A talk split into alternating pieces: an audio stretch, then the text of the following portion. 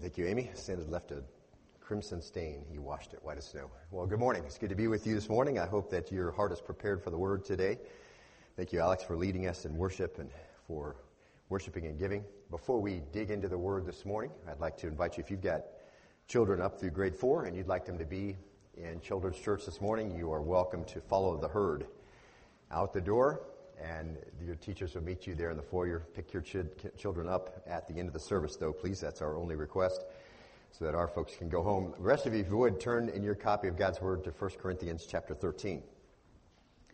1 Corinthians 13. A teaching time today. We're going to preserve our time by turning straight to our verses under our consideration. That's starting in verse 8 of chapter 13.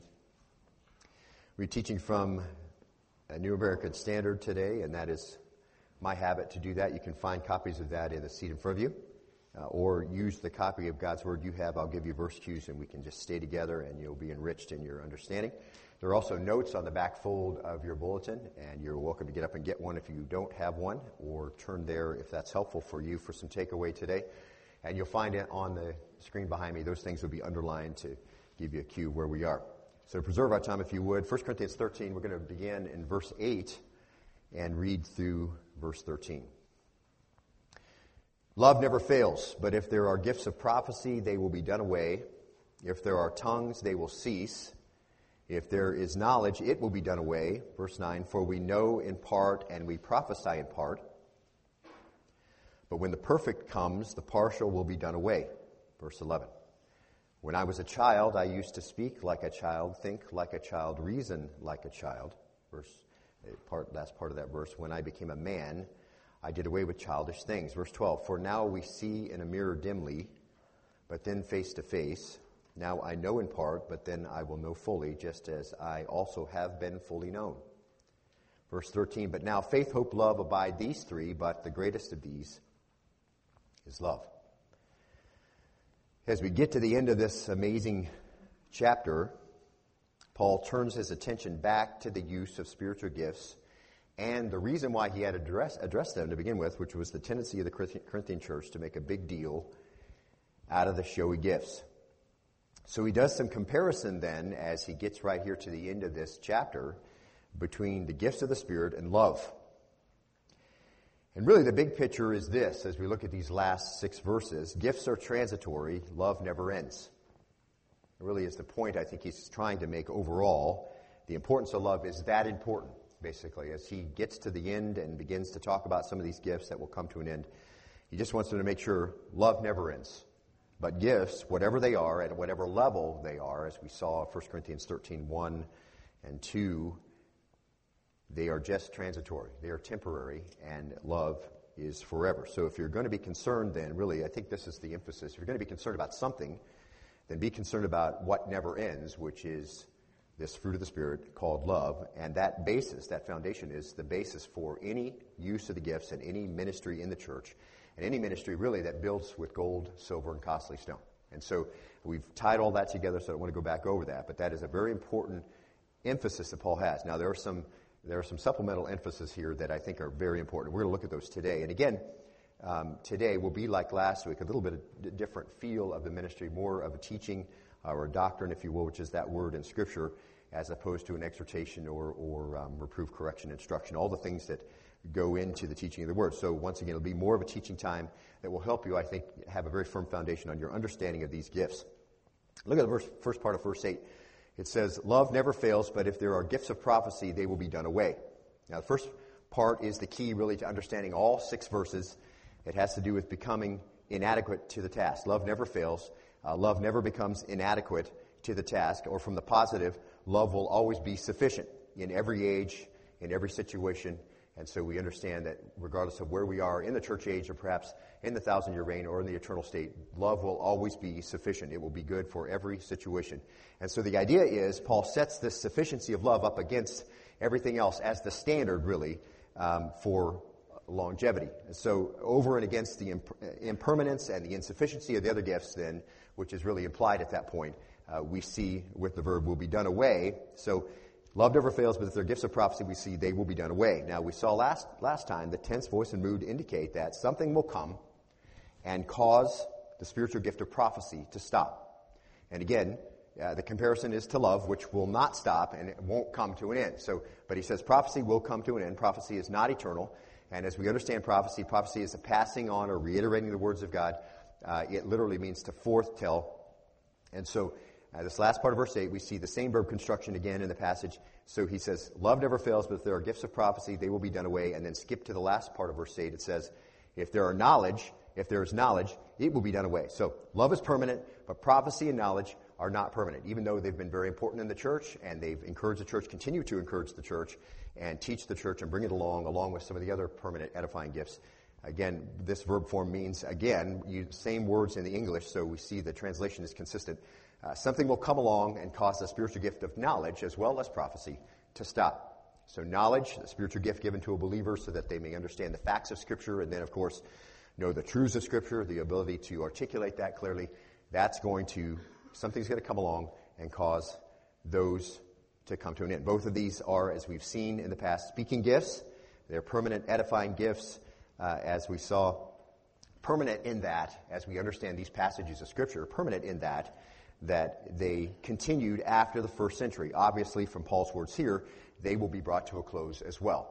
But as we kind of classified the types of gifts, we see that they were permanent edifying gifts that continued on. Now, as we look at that middle phrase of verse 8, it's different, and, and that's important. And why it was important, we looked at last time. Uh, love is eternal, and prophecy and knowledge have an end coming, but not yet, because it's still future there as Paul expresses it to the Corinthian church. So if they're tongues, it says they will cease. Now again, love's permanent, but tongues are not permanent. And tongues, of course, the language or dialect used by a particular or distinct group of people uh, apart from other nations. So each nation's tongues, we see that gloss, uh, that word used uh, in other places, which is uh, just referring to the very different uh, language groups that are across the world. So this is a true spiritual gift of the ability to speak a known foreign language unknown to the speaker, but known to the hearer, and then, of course, the corresponding gift to another group of believers of translation without prior study. So we see tongues, and then Paul says, will cease, and that's future middle indicative. So we saw just that just indicates that instead of something coming along in the future and putting an end to the spiritual gift of tongues, tongues ends, it says, on its own. Now, it's in the future, so it's still to come as we think about the context here. It's still to come as Paul's teaching the Corinthian church. And the middle voice, which just means the subject will bring an end to itself. So it's reflexive. Tongues will stop on their own. Nothing comes along and stops tongues. They're going to cease. And then the mood indicative just means that this is going to be the actual reality of that future date. Okay? So, that's obvious here then, and important to point out that Paul doesn't mention tongues again until chapter 14. And it appears that the reason that is, is because they're going to cease on their own. They're just going to stop. And we looked at some of that background here last time, and I won't go back over that, just direct you to last week's sermon online, and you can kind of catch up with some of that background material that we did, that we went through. But as we saw, 1 Peter 4, 10 and 11 help us kind of classify the gifts as a whole. 1 Peter 4, 10 and 11 classify the gifts into spiritual gifts into two categories. They classify them as speaking gifts, and they classify them in serving gifts. And so the gifts can be categorized then further, as we saw last week, temporary gifts, or we can also call them sign gifts and permanent gifts. And of course, that's qualified, that permanence is qualified by uh, what we see here in 1 Corinthians 13, verse 8. So, to put that together then, as we focus on the cessation of the tongues in, cessation of tongues in our passage this morning, then temporary or sign gifts are gifts that were given to confirm the testimony of the apostles and the prophets, and as a sign, an indictment, if you will. When we say sign, it's an indictment to the Jews. So these gifts are referred to as temporary as such, and we saw this last time. Uh, they were prevalent in the early church, but ceased to be evident as the church became established. They're also referred to as sign gifts, and they, just as they were visible signs that had been prophesied in the past that would reveal the Jewish rejection of the Messiah. So once they rejected the Messiah, these gifts became very prominent. That Jews would hear from other tongues, other languages, this gospel. So it's a sign to the Jews. They were visible verifications. They'd attested to the salvation of the Gentiles and confirm their acceptance into the church. So very important applications for these sign gifts. Now, temporary sign gifts would have included healings and miracles, tongues, and the interpretation of tongues. Now, we won't go back through all of this uh, background stuff we looked at last time, but the question we asked concerning the cessation of temporary sign gifts were these. Is it possible that the original reason for the temporary sign gift no longer exists today? We asked that question last time, and I believe that we were able to see from the scriptures that the answer to that is yes. And then number two, can it be shown that the way the temporary sign gifts seem to function today doesn't match the way these gifts function in the first century church? And again, as we looked through a, a number of scriptures last time, I believe that we're able to see from the scriptures the answer to that is also yes. So, as we have that very, very firm understanding of how the sign gifts worked, temporary sign gifts worked, and, and why they were given, and the scriptures kind of back that up, there's another reason why we teach that sign gifts ended with the first century. And that has to do with Paul's interesting wording here in 1 Corinthians 13 8. The tongues would end on its own. Now, we noted last time that it, he doesn't mention tongues again in chapter 13, but only talks about prophecy and knowledge. So there's a lot of speculation on the approach Paul took here, and that it wasn't just accidental. There's no words that are accidental here in the scriptures that we can just say, well, that doesn't really mean anything. And so there's speculation there as if that ending were already beginning or would be happening very soon, which is why Paul used the words that he used. Now, as we mentioned last time, that view can be supported by the topics Paul addresses in his later writings. And I want, to, I want you to see this briefly um, because it is so important to really sound doctrine for the church and uh, there's so much confusion in the modern church today about sign gifts and whether they're still functioning today. So I want you, again, just kind of build on what we understand about particularly the two questions uh, about temporary sign gifts and why they were given and all of that kind of stuff. And then on top of that, really this, this very important wording that Paul has here. And we talked about this last time, but I'll go into it now this morning. Now, as we look at this, remember, as Paul writes these words, Paul isn't down on spiritual gifts, and he isn't down on, on sign gifts, particularly. Nobody was more charismatic than the Apostle Paul. And I say that to say that he wrote in the Corinthian church that they, they, as we saw in verse 1 Corinthians 1 7, they came behind no other church when it came to the gifts of the Holy Spirit. Actually, he says that to them. You come behind it, no gift, which means that no church had more of the gifts of the Holy Spirit than the Corinthian church did. So they were manifesting a full range of, of the spiritual gifts. Paul says, you don't come behind anyone in the gifts. And then he says these very important words. They're pretty remarkable, really, as we think about it. In, um, in 1 Corinthians chapter 14, verse 18, he says, And I thank God, he says, I speak in tongues more than you all. So as he addresses this, the tongues are going to come to an end. They're going to cease on their own. Of course, you may have some people resisting that in the church because that was a very important gift and it was very prominent and, and people would look at you and it was one of those upfront kinds of things and draws attention to yourself and seems very spiritual. And so Paul addresses this whole thing as he begins this whole section in chapter 12 with just, you know, some people are coming to him and saying, hey, you know, something's going on in the church. Is this spiritual? And, uh, or could we consider these people to be spiritual? And so he gives them some qualifications as to what's supposed to be going on. And then he comes here to this part of the passage and he says they're gonna, tongues are gonna cease on their own. The thing that the Corinthian church thought was so important, and we're gonna see in chapter 14 that Paul has to address very clearly. And he just says, look, they're going to cease on their own. And he goes on then to speak about prophecy and knowledge, but he doesn't speak about tongues anymore. And so he says in 1 Corinthians 14, 18, look, I thank God I speak in tongues more than you all, and the church doesn't come behind, he said, in any spiritual gift. And so just as a footnote, the question comes up, so, well, we don't have any record of Paul you know, speaking in tongues. It doesn't say, well, Paul just started speaking in tongues and, and, and, you know, other than just a few places it's perhaps implied. So where did Paul do all the speaking in tongues? And just as a footnote, the short answer is this. As you look through the New Testament, the examples of the manifestations of tongues are public. Okay? So you look through the New Testament, you see the examples of tongues are public. So, obviously, the day of Pentecost, Acts chapter 2, uh, in the home of Cornelius in Acts chapter 10, uh, where many were assembled. We see in or around the synagogue at Ephesus in Acts chapter 19, and then you see it here in Corinth. And those are basic your example, basically your examples of the manifestation of the gift of tongues in the New Testament. All public places, all publicly going on. Certainly, as we see in Pentecost, that was very public.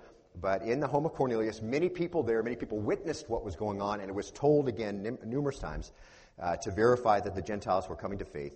And then we saw in the synagogue in Ephesus in Acts 19, and then here in Corinth. So these are the four places where we can go to the New Testament and see where the gift of tongues was said to have been exercised. And so then the question is, so where did Paul where did Paul speak in tongues? And it appears that the best situation that fits the facts would be Paul in the synagogues. I think that's really the only situation that fulfills the biblical requirements for the gift of tongues. So one that would have allowed the apostle to exercise his ability in this area. Uh, would be then when he went to the Jewish synagogue because there was always the opportunity made available as you read through the Acts particularly, but always opportunity made to, available for those who were visiting to speak. And remember, Paul got that opportunity numerous times. Brothers, if you have anything to say, go ahead and say it now. We saw that in Corinth, we saw it in Ephesus. A number of places where Paul goes to the synagogue, and those who lead the synagogues notice Paul's there, said, if you have any exhortation to the church or to the synagogue now, go ahead and do it. And so Paul would have that opportunity to speak. And it would be people from uh, numerous nations coming who perhaps as their, as their heart language would be a different heart language. And so I, I, I don't think that, um, we can be categorical at this point, but I think that as we look at 1 Corinthians 14, 21 and 22, Paul gives direction to the church on the use of tongues. And he says this. He says, by men of strange tongues and by the lips of strangers I'll speak to the people. Even so, they'll not listen to me, says the Lord. So then, verse 22, tongues are for a sign, not to those who believe, but to unbelievers. So, uh, but prophecy is a sign not to unbelievers, but those who believe. So Paul gives this information, and we're going to look at this more closely as we get into chapter 14. But I just want to say, you could hardly ask for any more plain language than that, right? I mean, what, is, what are tongues for? They're for those who don't believe. So here's the question. There's that prediction, and that's from Isaiah 28. There's that prediction that tongues would be given as a sign for unbelieving Jews. So does it fulfill the predicted purpose of the gift of tongues then as Paul uses it? If you look at the synagogue uh, application, I, I think it does. The gift of tongues is a sign. A sign to whom?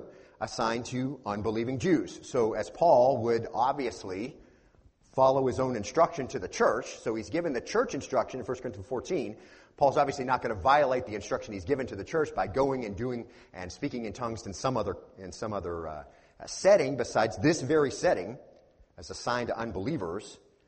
So when Paul says, then, I thank God I speak in tongues more than you all, he's speaking perhaps of the temporary sign gift for unbelieving Jews. It, it appears that application is very clear here, and Paul's regular habit of visiting the synagogue first would provide that best opportunity then for him to do that. It would be in a public place. It would be fulfilling what Isaiah said the reason for tongues would be which is to unbelieving Jews, and he would have done it there in the synagogue as he had opportunity to speak. So when Paul says he did it more than, more than anyone else, we just have to take it then from the context of where Paul was on a regular basis in his missionary journeys to understand that that perhaps was how he was doing that and why he could say to the church, listen, regardless of how much you speak in tongues, I do it much more than you.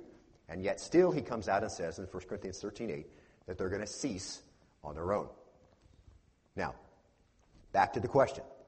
If the gift of tongues isn't mentioned again in chapter 13, and it's going to end on its own, then when did that happen? And I think that we can make, as we kind of pull all this together, we can make some very uh, informed decisions on how that occurred, okay? And as we did before, I think it's fair to include the other temporary sign gifts here as well, because they were for similar purposes. They were to verify the speaker, they were to verify the gospel and the messenger and all the kind of stuff we talked about before, things that were happening in the first century. And so I'm going to give you what, as I told you before, a little bit different feel for the message. Um, as 2 Timothy 3.16 says, uh, you know, the Word of God is profitable for doctrine, for reproof, for correction, and for training in righteousness that the, the, the, men might be fully equipped for every service. So, uh, once again, this is going to be just, just some doctrine. And so we're going to look at this, and what, we, what I want to do is really start by asking a question uh, that question, really by looking at Paul's writings and what he said. So, if the gift of tongues mentioned in chapter 13 is going to cease on their own, when did that happen? We can look at Paul's writings. I think we can make some pretty informed decisions. Now, we have to start by setting up a timeline of Paul's ministry. Uh, Paul was saved in Acts chapter 9. We understand that when the Lord appeared to him on the road to Damascus. Paul would go on to write uh, 13 letters in the New Testament, from the letter to the Romans to the letter uh, to Philemon when we remember that Paul is subject, is the subject of at least half of the book of Acts, then as you put all that together, you realize that half of the 27 books uh, in the New Testament are either about him, and that's the book of Acts, or written by him, that's the 13 letters. And so that's a large, large margin there where we can take some of that and pull that all together and, and kind of put it together correspond it to one another and get an idea of kind of what went on. So Paul's letters are arranged in our Bible, really, and you know this, this is uh, new, not new to you, I'm sure, but really by two principles. The letters to the churches are put first, the nine letters from Romans to Second Thessalonians, and then the four letters written to individuals, that's First Timothy to Philemon. So letters are also arranged by length. So Romans is the longest, and it's first, and then the Corinthian letters. And of course, as we talked about before, there appear to have been perhaps four Corinthian letters, but the Lord only saw fit to preserve for us two. So the letters to the Roman is longest, uh, the letters to the Corinthian letters are second, and then Galatians, etc. So longer letters first, shorter ones later. So that's basically how the New Testament was set up. So Paul's writings are not in chronological order. They're put in there, and the church, early church, figured out that that's the way it would best be to represent Paul. So the clues, though, that we mentioned last week about the sign, when the sign gift ceased, though, can be found when we look at the letters in the order that Paul wrote them. So that's what we're going to do now, kind of arrange them that way and see what was said. Now, the first six of Paul's letters can be fit into the book of Acts. And you know this, they correspond well. We can read Acts and then read Paul's letters and we can see where Paul was when he wrote the letters. Okay? So, for example, from Acts 9 through Acts 28, we read of the early ministry and the missionary journeys of the apostle Paul. And we find that then during these years, he wrote six of his 13 letters. The order of the first six books is this. Galatians, that's Acts 14, so you can kind of look at Acts as it unfolds, and you can look and see where Paul wrote the books, and you can see. So Galatians, Acts 14, First, and 2nd Thessalonians, Acts 18, uh, 1st and 2nd Corinthians, that's Acts 19 and Acts 20, and then Romans is Acts 20. So in Acts 21, then, Paul is arrested, and he remained a prisoner in some respects by his own choice, right? Because he kept saying, you know, I want to see Caesar. He's like, he just stays because the Lord has given him an opportunity to witness to those who are uh, those in leadership, and he's going to go to Caesar. He's going to witness there in Rome. So then Paul's arrested. He remains a prisoner, and he travels uh, to Rome from chapter 21 to 28 and beyond. So after the end of the book of Acts, while he's still a prisoner, uh, now in Rome, Paul write, wrote four letters. That's the prison epistles. So that would have been Ephesians, Colossians, Philemon, and Philippians. And we know that because in each of those letters, Paul mentions what? He says, I write to you in chains. So we, we have a pretty good idea that he's in prison or under house arrest, at least that first time, uh, not as strict, if you will, in prison uh, as we would think about it, but perhaps in house arrest with a soldier there, but able to be ministered to uh, by those who knew him. So, Ephesians, Colossians, Philemon, Philippians. Those are the prison epistles. Now, we know that Paul was released from this approximate two year imprisonment and continued his ministry over a few years after that. Now, during that time, he wrote the three letters that we know as the pastoral epistles. So, 1 Timothy, that's to Pastor Timothy, and Titus uh, to Pastor Titus. So, Paul was rearrested then at the end. I'm just kind of making a short history of this. Okay, we could go through a bunch of stuff, but I don't want your eyes to glaze over. But he, he was rearrested at the end of that short ministry. And at the end of his life, he's once again in prison. And this time, as you read uh, 2 Timothy, you realize that he is anticipating his death as a martyr. And he writes his last letter, and that's to 2 Timothy. So, 13 letters written by the Apostle Paul in the order which he wrote them during the book of Acts, six letters. Letter number one, Galatians. Letter two and three, the Thessalonian letters. Letter four and five, Corinthian letters. Letter six, the Roman letters. Now, in these first six letters, all written during the period covered by the book of Acts, it's important to point this out. We find that the sign gifts were operating in all the churches. All through the book of Acts, we read of tongues, the gift of prophecy, the gift of healing. For example, tongues and prophecy, and when we talk about prophecy there, we're talking about predictive prophecy, uh, things that weren't previously known but are being made known by a prophet. Acts 19.6, the gift of prophecy. Acts 21.10 through 14, the gift of healing. In Acts 19, 11 through 12. So, uh, you know, 28, 8, 9. And you can read through there, and I'm just kind of giving you the high points.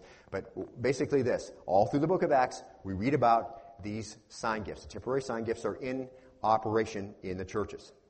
And in the letters to the churches, we read of the gifts operating in the churches that Paul founded. And so these ones that correspond with the book of Acts, uh, that would be Galatians 3, 5 and 1 Thessalonians 5, 20 and 1 Corinthians 12 and 13 and 14, the ones we're studying now. 2 Corinthians 12, 12, Romans 12, 6. All these letters, then, very important, beloved, we read about the temporary sign gifts in operation right through the end of the book of Acts. So not only are they operating in Acts, we see them in the churches, the epistle to the churches, then, or the Acts of the churches, we see those sign gifts operating. And that's important. But again, I think it's important to point out that during this time in the book of Acts, during Paul's missionary journeys, because we get to 1 Corinthians, right, and what does, what does Paul reveal that the Lord has said to him? is that the sign gifts were going to cease. So we're actually in a church planted by Paul that would correspond with the book of Acts. And in the middle of that correspondence, he says that the Lord has revealed to him that the sign gifts will come to an end, particularly that tongues would cease at some time in the future. So, that's the passage we're studying now. Gifts operational all through the book of Acts. Uh, for the biblical reasons we've pointed out now, don't, for, don't lose sight of that. They were operational in the book of Acts for the biblical reasons of a sign and verifications. So ver- verifying the minister, verifying the message, verifying that the Gentiles were coming into the church, all those things it verified. Just like we saw it was going to, that's what it was doing. And they're mentioned in the letters written during that time to the churches.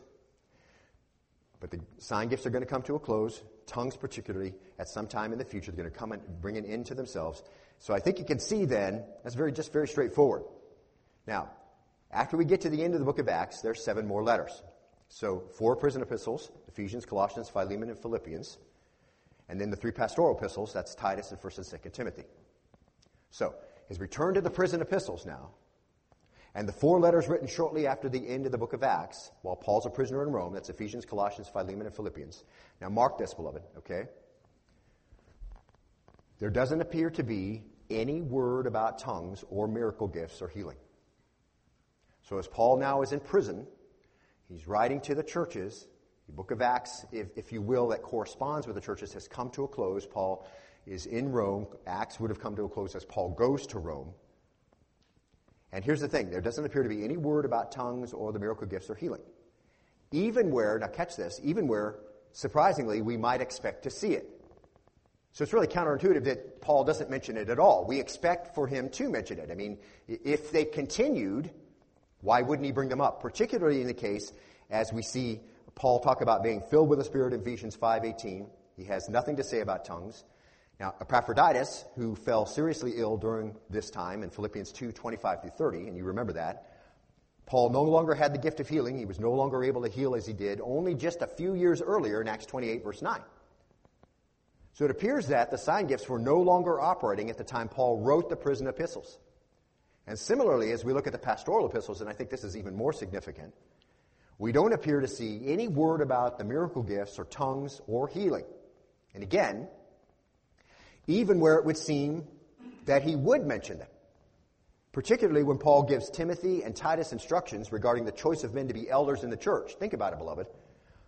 Paul says nothing about the desirability of these men to have, the, uh, have a gift such as predictive prophecy or healing. He doesn't say anything about sign gifts, that these men should be able to do some certain things, speak in tongues. He doesn't say anything about that. He doesn't say they should show forth the signs of the apostle. And that would seem obvious, right? If, if the apostleship continued, wouldn't he say, as you're choosing elders in the church, look for the signs of an apostle? And those would be, of course, the sign gifts that would be made manifest in Paul's life and those other apostles who did those verifying works early in Acts. But he doesn't see, we don't see any of that. If you look at Titus 1, 6 through 9, 1 Timothy 3, 1 through 10, those areas where he said, these are what you look, these things are what you look for of men who are going to lead the church. You don't see anything mentioned about any of those sign gifts or look for these signs. It's nice to have a healer. You know, if you're looking for a church leader, it'd be great if he could heal because that's super helpful in the church, right? I mean, somebody's sick, just come on up and he lays hands on him. We don't see any of that, see. Think about this. Timothy had a stomach problem. Paul doesn't tell him that, you know, he's going to send him a cloth or anointing oil that his shadow fell on that we see just a few years before, right? Or to seek out a person with a gift of healing to heal him. He doesn't tell Timothy, go find a healer in the church. He'll put his hands on you and heal you. They don't see that. And we know that that wasn't the purpose for those sign gifts anyway, was it? Just to kind of tie it back into what we've been looking at. Purpose for those sign gifts were a sign that the Gentiles had been had come into the church. They were a sign that uh, Jews had rejected Christ. They were verification that the message was true, that the messenger was true. So the sign gift for healing wasn't made so that everybody who was sick in the church could come on up and, and you know you could just put your hands on them and they would be healed. Before Paul's arrested the second time and taken to Rome, he says in 2 Timothy 4.20, Trophimus, now catch this, Trophimus I left sick in Miletus. In other words, Paul's with Trophimus, and he can't heal him. Not just separated from Timothy by a number of miles. Timothy's in Ephesus says, hey, you know, drink uh, a little bit of, uh, you know, watered down wine for your stomach's sake and not just water only so that you can be healed or so you can feel better. He, he, and he doesn't say, hey, go find a healer in the church. Just tells Timothy perhaps what will help him. But Paul says, listen, I left Trophimus sick in Miletus. Paul's with him and couldn't heal him. So it's important to note then as we look at 1 Corinthians 13:8, when Paul says that tongues will cease on its own, that what Paul could do in Acts 28, he could no longer do in Philippians or 1st and 2nd Timothy. So catch this. Now just put this in perspective. Paul shipwrecked on the Isle of Malta. Remember? Acts 28 9. Paul shipwrecked on the Isle of Malta. And the biblical narrative tells us that he could heal everybody on the Isle of Malta. He's bitten by a viper on his hand, and he's not affected. And after that, the Isle of Malta, they brought all their sick to Paul, and he healed them. So in Acts 28, Paul could heal everybody on the Isle of Malta, but he couldn't heal any of his closest co-workers, Timothy, Epaphroditus, Trophimus, after the close of the book of Acts. So you get, Paul says, okay, prophecy, knowledge, there, something's going to come along and cause them to cease. But tongues, he says, are going to cease on their own. And then we look at these later writings of Paul when it seems that it would be natural for Paul to mention that these sign gifts are still functioning. We don't see any comment about them whatsoever. See? And then I, want to, I just want to throw this in as an additional note. Even in the book of James, beloved, perhaps the earliest New Testament book written. Now, here's an established church in Jerusalem where the sign gifts would not be needed for their original purpose, remember? To verify the messenger, to verify the message, uh, to, as a sign to the unbelieving Jews. It wouldn't be needed anymore inside the church, okay, in their original context. James says this about healing. James 5:14 he says this. Is any among you sick? Then he must call for the elders of the church and they are to pray over him, anointing him with oil in the name of the Lord. And the prayer offered in faith will restore the one who's sick, and the Lord will raise him up. If he's committed sins, they'll be forgiven him. Verse 16, therefore confess your sins to one another and pray for one another that you may be healed. The effective prayer of a righteous man can accomplish much. Now, once again, it's impossible to be categorical, but it appears that this passage in context, and as we apply it here at Berean, has to do with sickness in relation to what? To sinfulness. I mean, that's, that's obviously in the context. It says, and the prayer offered in faith will restore the one who's sick, and the Lord will raise him up. If he's committed sins, they'll be forgiven him. So there's a sickness connected with sinfulness. Now, not all sickness is connected with sinfulness. Some sickness is brought on by the Lord to test us. Some is brought on the Lord to perfect us. Some is just brought on, it's here because we're made of clay and we're, and we're flawed and, and the Lord gets, we have an opportunity then to go through it or the Lord can heal us if he wishes to.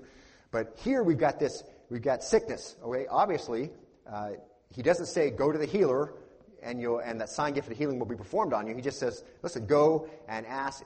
You're confessing your sins to one another, and you're asking the Lord to uh, forgive you, and the effective prayer of a righteous man can avail much. So here's, here's the thing.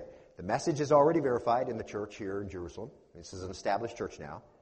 The messengers are all very verified. We see the change that's come on. Jews have come into the church. The Holy Spirit's manifested there. They're growing in their faith. They're growing in their love. They're ministering to one another. All that kind of stuff. The church is established. James doesn't tell them to find a healer. He tells them to pray or have the elders of the church pray over them. Again, in this, in sickness related, in, in sickness related to sin. So, now the question comes up. So as we see the two, as we see the two questions that we can answer, you know, is, are the gifts like the gifts they were in the first century? Uh, no. And are they being used the same way the first century? They're not. And so we see that, and then we see how Paul's writings are arranged then chronologically, and we see as he moves out of the book of Acts, and during the time of the book of Acts, to the church in Corinth says the sign gifts will, or the tongues will cease on their own. And we have all of that then, and then we see still today people saying that the sign gifts are for today even though we see very clearly, and we haven't talked about what actually went on in church history, what occurred even 400 years after the writing of the New Testament, where you have some of the church fathers saying that these sign gifts have been done for so long, we don't even know how they really functioned in the church. And so you see all of that kind of stuff, and then the question comes up then, from time to time, and perhaps it's in your heart as well.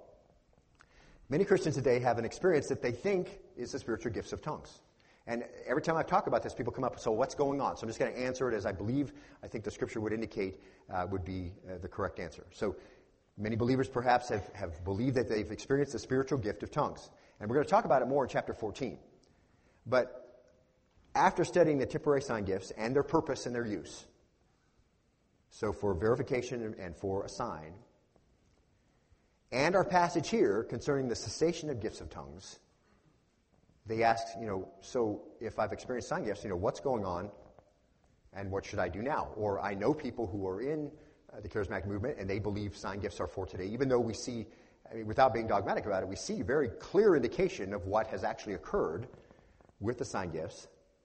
What should I do now? Now, there are several possible explanations for the experience. It may certainly have been a learned behavior, perhaps for you. It certainly could be a learned behavior in the modern church today. In other words, you actually go to a class or you have someone mentor you to show you how to speak in tongues, which again violates some of those principles we saw earlier. Is that how the sign gift worked in the first century? It, it is not. If it's a, if it's a spirit empowered gift, then do you need somebody to teach you how to do it? And the answer, of course, to that is no. It may, here's the, and here's the thing, it may even feel like a spiritual experience. Because in that context, wherever it is, it may feel very spiritual. And here's, here's a very important thing, which I, I, I emphasize a number of times. It may be the work of deceiving spirits. I think that's very likely. Just like, and the reason why I say that is that is exactly what was going on in the Corinthian church.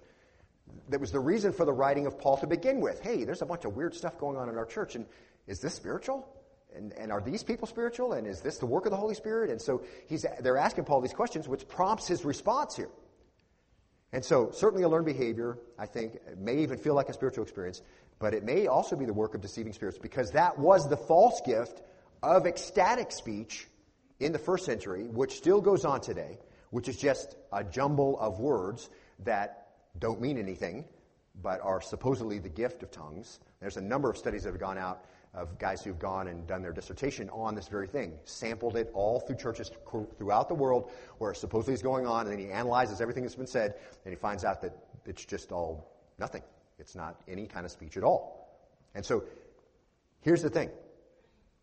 The false gift of ecstatic speech was in the early church. It certainly was the work of deceiving spirits. It was a carryover at that point from paganism, because that's what happened in the idol uh, in temples. But here's the thing what it appears that it is not, it is not the spiritual gift of tongues. It could be a learned behavior, it could feel like a spiritual experience, it could be the work of deceiving spirits. But what it isn't is, I think we can, we can pretty much, with a, with a lot of, a lot of uh, understanding here and, and being very secure in this understanding, is that it's not the spiritual gift of tongues. And so the biblical answer then, and that's what's going on. So the biblical answer then to what you should do is you should stop speaking in a tongue because that's not from the Holy Spirit. And that statement can cause some strife and it can cause some relief, both. Because many have been taught that they must speak in tongues to prove they're saved or truly spiritual, or as we saw, is fallaciously taught to show that they have been baptized by the Holy Spirit. And we looked at that false doctrine all maybe a month ago. So you can go back and check on that and, and why that's important to understand that there is no we don't see any command to be baptized by the Holy Spirit. And so there's a number of ways that that comes to bear, but it may cause a lot of relief because people are told that in order to be spiritual, you must speak in tongues and to show that you've been baptized by the Holy Spirit. So it's a lot of uh, disillusionment then inside that, uh, the modern charismatic church because some people just can't do it, even if they've been taught. Or if they've been taught, they, they just think this is this can't be true. How is this true? If somebody has to teach me and this nobody's telling me what I'm saying and how is this edifying? So the freedom of sound doctrine, then, as we looked at today, that's a relief to some. But it can cause some strife as well. And so Paul gives some instruction. Again, we're going to look at this more in depth as we get more into this, uh, into chapter 14. But Paul gives some instruction to the prophets in Corinth that's very pertinent to this if it's causing some strife. Here's what he says. And we talked about this a couple weeks ago about what's going on inside the Corinthian church every time they would meet. It's just this big, uh, big mess. Mean, everybody standing up and saying, I got a word for you, I got a word for you, I got a word for you. And, you know, people standing up and speaking in ecstatic speech and nobody knows what they're saying. It's just a big mess. It's almost like this has got to stop. This is not how the Lord designed the church to work. And so he says this. He says this. If anyone speaks in a tongue, now this is, now keep in mind, where are we in time period, in context? This is still in the time of Acts, okay? Tongues hasn't ceased on its own yet. In fact, he just got through saying, 1 Corinthians 13, 8, tongues will cease on its own. But it is in the context of a future, and it's coming up. And we can see as we looked at our study today when that actually probably occurred. So, if anyone speaks in a tongue, it should be by two or at the most three, and each in turn, and one must interpret. So Paul just gives some ground rules. As this tongue, as the gift, spiritual gift of tongues continues until it ceases on its own, there's the ground rules. You got two at the most three, and each in turn, so nobody's standing up and doing it at the same time somebody else is doing it. It's just this big babble going on all throughout the church, okay? So, two or the most three, and one must interpret. So this has got to be a real language. Somebody's got to recognize it so they can tell the church what it is. And then he says in verse 28, he says, But if there is no interpreter, he must keep silent. And so if there's some, if it causes some strife, just understand, listen, this is Paul's instruction to the church. If you're standing up and you're saying something that you think is tongues, you've got no interpreter, then you have to be quiet. You're not allowed to even say it. He must keep silent in the church and let him speak to himself and to God. So if you're going to do it, just do it quietly. Speak to yourself, speak to the Lord. And he says, let two or three prophets speak. So he moves on to prophecy. And once again, still in the book of Acts, you could have had mixed in with reiteration of God's word. You could have mixed in actually foretelling of what was going to go on. We saw that in Acts. Okay, so it could happen still in this time period. We, I think the, the manifestation of the gift now is really reiteration, which, as we looked at before, even in the Old Testament, that is the majority of what went on, even with the prophets. It was reiteration of what God had already said to the people, and not a huge amount of new revelation that would have been brand new from the church. And even as Paul, who certainly would have had the gift of telling something the Lord had not said yet, and Paul indicates that as he writes, this is from the Lord. Paul says, listen, let two or three prophets speak, and so kind of the same rules apply, and let the others pass judgment. In other words, listen to what they say, and make sure it aligns with what you already know God has revealed and what we see in the written letters that they had at that point. If it doesn't line up with that, then it's no good. Okay? But if a revelation is made to another who is seated, the first one must keep silent. In other words, once you've spoken, you're all done. So you don't get to stand up again and have a rebuttal and you're going back and forth or whatever. Listen, once you've said what you think the Lord wants you to say, then you're all done. Verse 31, for you can all prophesy one by one so that all may learn and all may be exhorted. As long as you're listening, we saw the earlier qualification. You're listening to what they say and judging it by what we already know from the Lord. Okay? So that's what he's telling the church to do. You can all prophesy one by one so that all may learn and all may be exhorted. Verse 32, and the spirits of the prophets are subject to the prophets. For God is not a God of confusion, but of peace, as in all the churches of the saints. In other words, if you're prophesying, then the other prophets are going to know what you're saying is true, whether what, what you're saying is true or not. You don't get to just kind of go off on your own and freelance and just say, okay, this is a whole bunch of new stuff, and here's what I'm going to give you. So during the time period then, before the sign gifts ended, that we looked at just a few moments ago, Paul addresses the church and he gives very specific instructions on the use of this sign gift so that he can say just a few verses later to those who disagree 1 corinthians 14.36 he says this.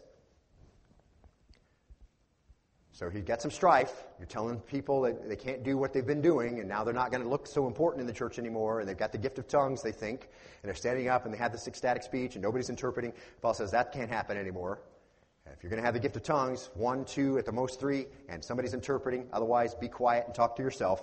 So you got some strife going on. Some's relief, some are relieved. People who wrote to Paul and said, Is this spiritual? What do you think they are? They're super relieved. They're like, okay, now we have some rules governing this. Now we can tell if somebody's spiritual. They're going to obey what Paul says. Then Paul says this Was it from you that the word of God first went forth? And the answer to that is no, this is a brand new church, a brand new island of believers in the midst of pagan uh, culture. Okay, this is not where uh, the Word of God first went forth. Or has it come to you only? In other words, can you just do what you want? Is it up to you to figure out what the Holy Spirit wants you to do? You can just do whatever the Spirit wants. The Spirit has right to do it, and I can just do whatever the Spirit tells me to do? No. Didn't come to you only, Paul says. If anyone thinks he's a prophet, or let's just get a bigger, draw a bigger fence around it, or spiritual, so once again, we're referring right back to 1 Corinthians 12, 1 and following, where he's just saying, how do we know if somebody's spiritual? Okay, if you think you're a prophet or you think you're spiritual, let him recognize that the things which I write to you are the Lord's command. So it just really backs him right into a corner, doesn't he? If you think you're really spiritual, and if you think you're a prophet, then you're going to recognize that I just gave you the word of the Lord as it concerns what goes on in the church. And he says, But if anyone does not recognize this, he is not recognized.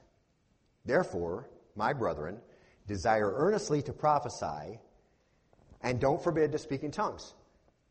And he didn't, did he? Because we're still in the time of Acts, and that gift was still active, and he gave them some very specific instructions regulating the use of the gift inside the church, didn't he?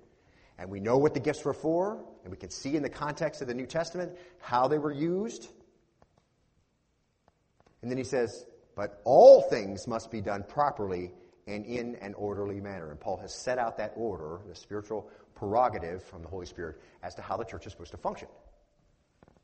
So as we move then into the modern day, then it's pertinent to ask, beloved, all of us it's pertinent to ask, am I having an experience that I can reasonably see from the scriptures isn't from the Lord? And if that's the case, and the answer is yes, then the answer should be the same as the one Paul gave as instruction for those who were doing things in the Corinthian church that were of the Holy Spirit, and that is, you have to keep silent. See? And of course, when you think about some things in, that you see on religious TV uh, of the supposed sign gifts and healing services and miracles and all of that, just remember that Jesus warned us that looks may be deceiving. Okay? Paul said in Matthew 7:15, he said, "Beware of false prophets who come to you in sheep's clothing, so they appear to be what? Brothers and sisters in Christ. So they appear to be because that's how we're referred to as sheep. So they appear to you in sheep's clothing, but inwardly are ravenous wolves. So there's a whole other motivation going on inside, but on the outside they appear to be a certain way. You'll know them by their fruit. Grapes are not gathered from thorn bushes, nor figs from thistles, are they? And what fruit is that, beloved? It certainly could be the fruit of the Spirit that's absent from them love, joy, peace, long suffering, gentleness, goodness, faith, meekness, self control. It could also be the fruit of actions that we're talking about. So we're kind of seeing the outcome of life. So whoever that person is saying that these things should be done, these false prophets, the outcome of their life then is visible, the fruit of their life, and how they live and the things that are done outside, is there a good reputation among men, and all the things that are qualifications for those who lead the church, as we see in 1 Timothy 3. So it could be the fruit of the Spirit, it could be the fruit of their actions, but there are a lot of false teachers out there, and Jesus went on to say something very relevant for our study.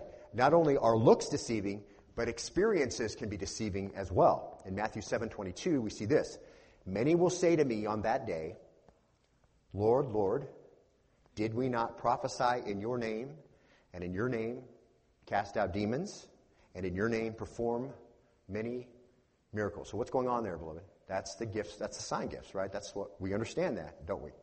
Many miracles, and prophesying in, in the name of Jesus, and in his name they're casting out demons and doing all these things. And I don't think that's a, it's an exhaustive list of the things that the false prophets are doing. It's just an example of perhaps what's being done in the name of the Lord.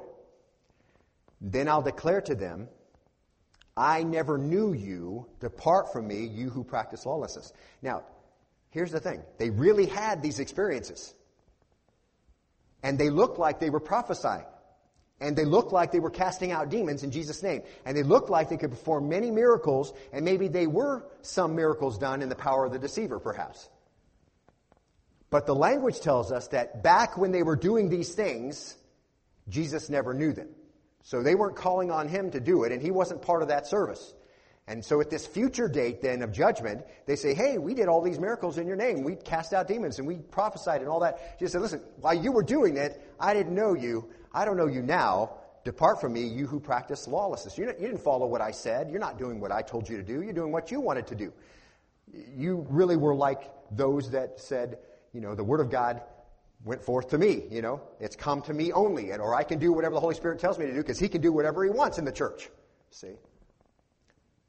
So what we want to do, we're going to wrap up because we've got a great missions report coming up. So what we want to do is base our faith and actions then on what the Word of God says, desiring to understand what it means by what it says, and then allowing that understanding to direct our actions. See?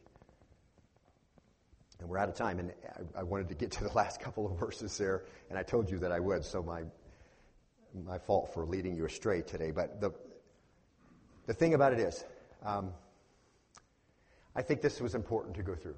I think it's important as we build on our understanding of the way uh, the Holy Spirit works in the modern day church. And many of you have relatives perhaps who are in the charismatic movement. You may have uh, friends of yours who are there. Maybe you came from there, but, and you wonder why you don't see those types of things in the majority churches or, and you don't see it here and you wonder what's going on or maybe you weren't able to do it like other people you saw doing it and, and perhaps you felt like you were uh, you know you didn't have the gifts that other people had or you weren't as spiritual as people had. I think it's important to clarify a lot of those kinds of things okay?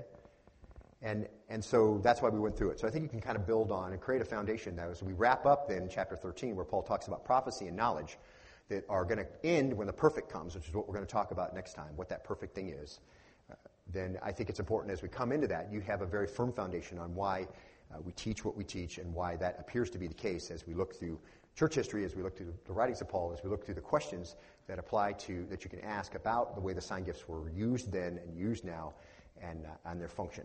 So that's why we went through that. So I hope that was a blessing to you and an encouragement. If you got more questions about that, of course, there was much more we could have covered, but we didn't have time to do it. So I'd be glad to answer questions for you if you have any. Next week, we have a missions moment here uh, coming up, a report from uh, a summer trip, which I'm looking forward to hearing. And then next week, we have Bill and Darlene Sanders, longtime missionaries with Transworld Radio. They are a huge blessing to us, and the ministry that they've had in Transworld Radio over the years, and the way Transworld Radio has changed, and where they're reaching hundreds of millions of people, which we could not reach. Uh, we couldn't even go into the countries to be missionaries. Uh, they are reaching those folks. It's just incredible. You're going to love that. And next week is our annual men's campout and retreat, and Jim will be bringing the message here. Uh, Jim Ferguson, and I'll be bringing the message to men on Sunday of October 9th. And so when we return from that, Lord willing, we'll finish out our, our, chap- our study of the 13th chapter and uh, with those wonderful breaks and, and move into chapter 14. All right, let's bow and be dismissed in prayer, as it is our desire to really commit our way to the Lord. Lord, we thank you today for our time in the Word. Uh, I think we, we get the picture of what you have to say about all of this, and even our just our samples of 1 Corinthians 14, as we see Paul give the priorities of the Spirit in the function of the church. The conduct of the church really is our focus here as we moved into really chapter 11. As we looked at how Paul wants the communion to be functioning, and he moves on into uh, spiritual gifts, and then all of that has to do with how we work in the church with one another. So, Father, I pray that you'll just give us understanding, particularly in this very important area where much, uh, the deceiver has created much disillusionment many questions and a lot of conflict and resistance and all of that. Father, just give us your understanding, your peace. Help us in grace to be able to explain clearly why we believe what we believe and perhaps use us to provide some clarity and encouragement and some proper instruction to those who have been trapped perhaps by um, false teaching. And we give you praise today and we thank you. We thank you for our guests who are here, Father, and, uh, and blessing your word is to all of us as we read it. We pray this in the name of your Son, Jesus. And all God's people said, Amen.